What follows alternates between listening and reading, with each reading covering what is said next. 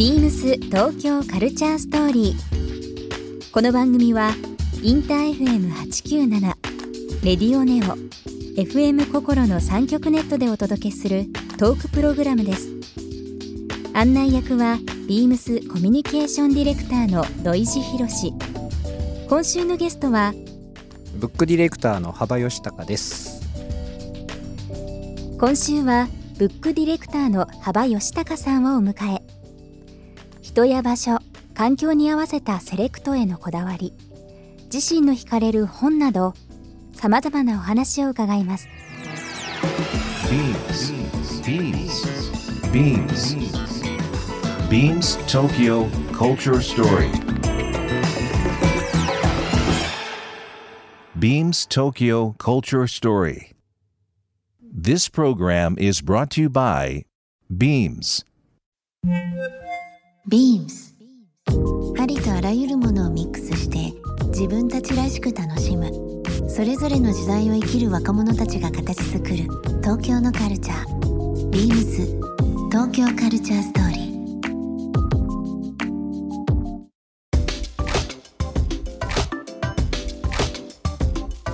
ビームスコミュニケーションディレクターの土井博です、えー、12月もいよいよあと数週間数日になってきましたね。ちょっと寒くなってきましたけども、えー、こんな寒い時期に、えー、いろいろ音楽聴いたりお酒飲んだりそういう日が続きますけども僕は結構本が読みたくなる、えー、日々なんですけども本といえばですね、えー、僕の中でこの人しかおりませんでしてそんな方をゲストにお呼びしております、えー、今週のゲストはバッハの幅義孝さんになります。こんばんは。こんばんは。よろしくお願いします。なんか以前まあとある雑誌の、えー、対談でもご一緒させていただいてね、ね、ご一緒したし、ええ、一緒の76生まれだし。そうなんですよ、はい、年も一緒で、えー、なんかいろんな接点があるので、あのー、今日ちょっとご縁もあってゲストに来ていただいてますけどもあの改めてなんですが、えー、バッハ代表、えー、幅吉孝さん来ていただいてますけどもブックディレクターという形で、えー、いろんなメディアに出られてますけども幅さんブックディレクターってまあもちろん読んでの通り字の通りなんですけども具体的にどんなお仕事をされてるかっていうのを改めてちょっと伺ってもいいですか？そうですね。な具体的にはいろいろな図書館を作ったり本屋を作ったりするお手伝いをしています。うん、あのーまあ、でも図書館といってもかなり様々で例えば札幌市立図書館の分館である図書情報館というそういう公共図書館をやる時もあれば、はいうん企業図書館もあるし、一方で動物園の図書館とかね。動物園？そうそう京都市動物園の図書館作ったりとか。あと最近だと病院とかが実は多いです。そうなんですはい、神戸アイセンターっていうところは、まあ、そこは視覚障害者用のライブラリーみたいなものを全盲の方と弱視の方でまあ分けながらそういうライブラリー考えたりあと特別養護老人ホームのライブラリーとか、まあなんていうんですかね。僕らはただ好きな本を持っててもおせっかいにしかならないので、ええ、インタビューワークをベースにしながらなんとかこうそこに何ですかね。本来は必要ないかもしれない本みたいなものを使ってちょっと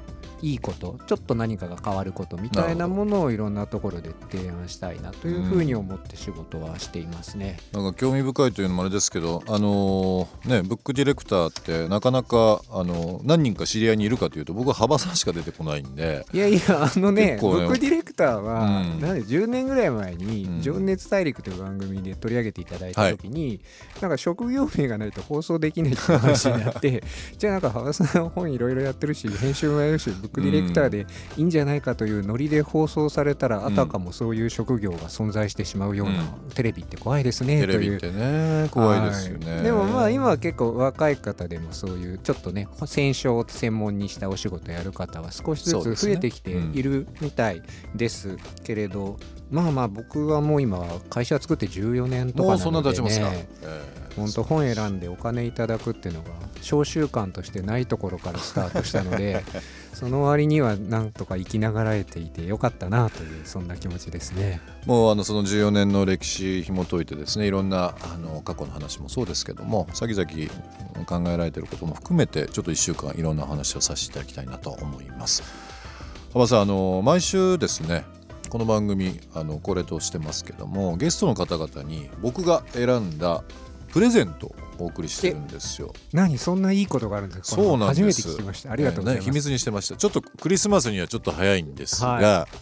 い、ちょっとえーと、ぜひ開けていただきたいなと思います。あいいですね。ビームスの中で、はい、そうなんですよ。ちょっと風呂敷っぽい感じのビームスジャパンのあのー、そういうプレゼントグッズってちょっと変わってるんですけど。不織布の袋がまた心にくいね、はい。ちょっとね。おお、あ、なんだこれは。なんでしょう。マコーというブランドがありましてですね、うん、そちらのリサイクルのレザーのショップバッグになるんですよ。かわいい。なんか本当に紙袋みたいな。そうなんですよね。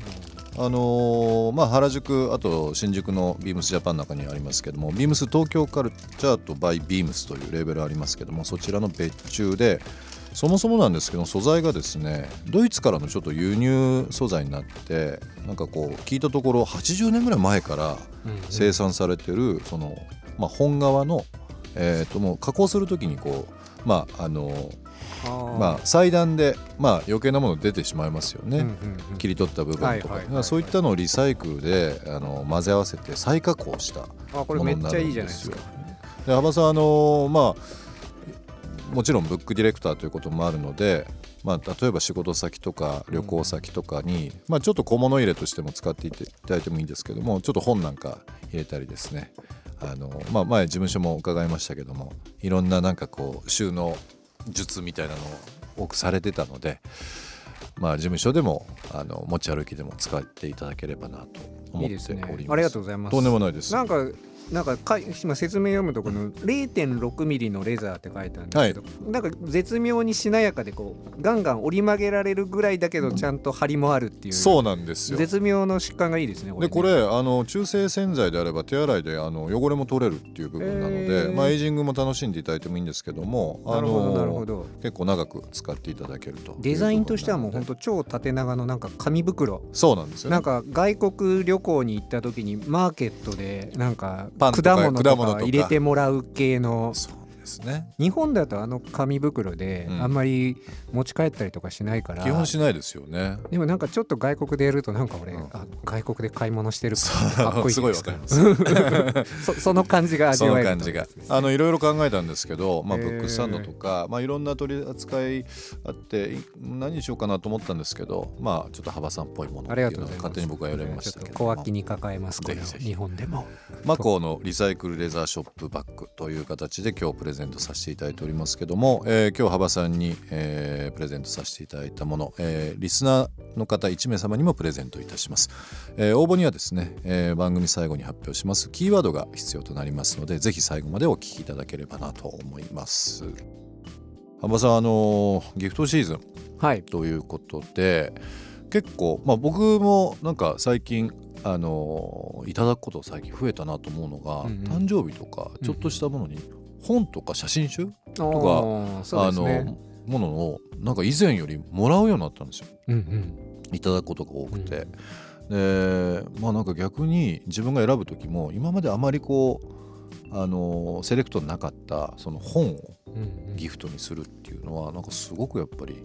うん、自分自身も頂いても嬉しいし渡す方としてもちょっと嬉しいなっていう気分になるんですけど最近そういう需要って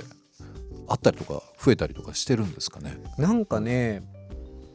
増えてる気もします、うん、なんか正確な統計が分かんないので何とも言えないんですけれど、ねうん、ただやっぱりちょっとその本の特殊なところみたいなものが見直されてるじゃないけどちょっとプレゼントとして異質で面白いのかなと思われてるところはあるんじゃないかとまあ、もっと言うなら今世の中が基本的にエンターテインメントというかアミューズメントが全部こうシェアっていうのをベースにできてるじゃないですか、はい、全部共有しようと。じゃあ YouTube みんなで見ようぜとか、うん。ね、そうそう。あと、ね、なんだろうもなんだろうみんなでログインしてモンスター借りに行こうぜみたいな、はい、ゲームとかも基本はシェアシェアなんですけど、うん、本ってやっぱりなかなかシェアできないんですよ、うん、つまり本を読む時に一部の写真と写真集と一部の絵本を除いては、ええ、じゃあこの本土井さん一緒に読みましょうよ。って小説読んでもなんかちょっと気持ち悪いというか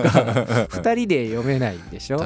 でそういった時にその基本今世の中がみんなでみんなでっていう時に読書時間読書してる時って一人にならざるを得ないんですけれど、うん、そのなんか孤独さというかが実はひょっとしたらちょっとそのなんだろうなみんなが欲してる部分でもあるんじゃないのかな。でまあ、孤独になるとやっぱりその読んであるあ書いてある言霊とも向かい合えるけれど、ええ、やっぱり自分とも向かい合うことにもなるしそういう時間がなかなか今ね時間の奪い合いも激しいし取れない中で、時間の奪い合いって確かにそうですね。そう激しいんですよ。激しいですよね、うん、言われてみると確かにそうだな。本は特に没入に時間がかかるから、うん、今どうしてもじゃあ30秒の動画で面白らせらせようとか、百数十文字の文字でこううならせようみたいな時に、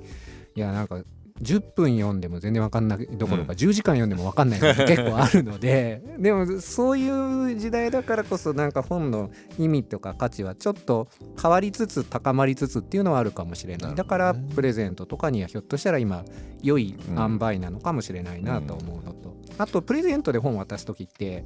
昔はなんかその本が否定されたら自分の全人格が否定されるみたいな、はい。はい、そういう奇妙なプレッシャーみたいなのがついて回ってたと思うんだけど、それがなんか今もうちょっと軽いものとして、まあなんかちょっと読んで面白かったから、うん、はいみたいな感じで渡せるようにだんだんなってきたのかなという気がします、ね、なんかギフト自体も別にその記念日とか何かこうお祝いにあの伴ったというよりはもう久しぶりに会うからとか、みたいななんかもう手土産感覚という部分がなんか非常に広がってますもんね。ででも手土産手土産感覚のでもらうぐらいの本が一番ありがたいというかね。いいねビームス東京カルチャーストーリー。ゲスト幅吉高さんにプレゼントしたリサイクルレザーバッグをリスナー1名様にもプレゼント。応募に必要なキーワード「ブック」を記載して番組メールアドレス beams897 アットマークインター FM.jp までご応募ください。詳しくは番組ホームページまで BEAMS ビームス銀座ショップマネージャー川崎学です。ビームスではただいまメリーラッキークリスマスと題したクリスマスキャンペーンを展開中です。税込みに1万円お買い上げごとに1枚入ってくるスクラッチカードで様々な商品が当たるスペシャルなキャンペーンです。ぜひお楽しみください。カジュアルドレススタイルに加え、マタニティからベビー、雑貨まで幅広いアイテムを取り揃えてお待ちしております。ビームス東京カルチャーストーリー Beams Tokyo Culture Story. This program was brought to you by Beams.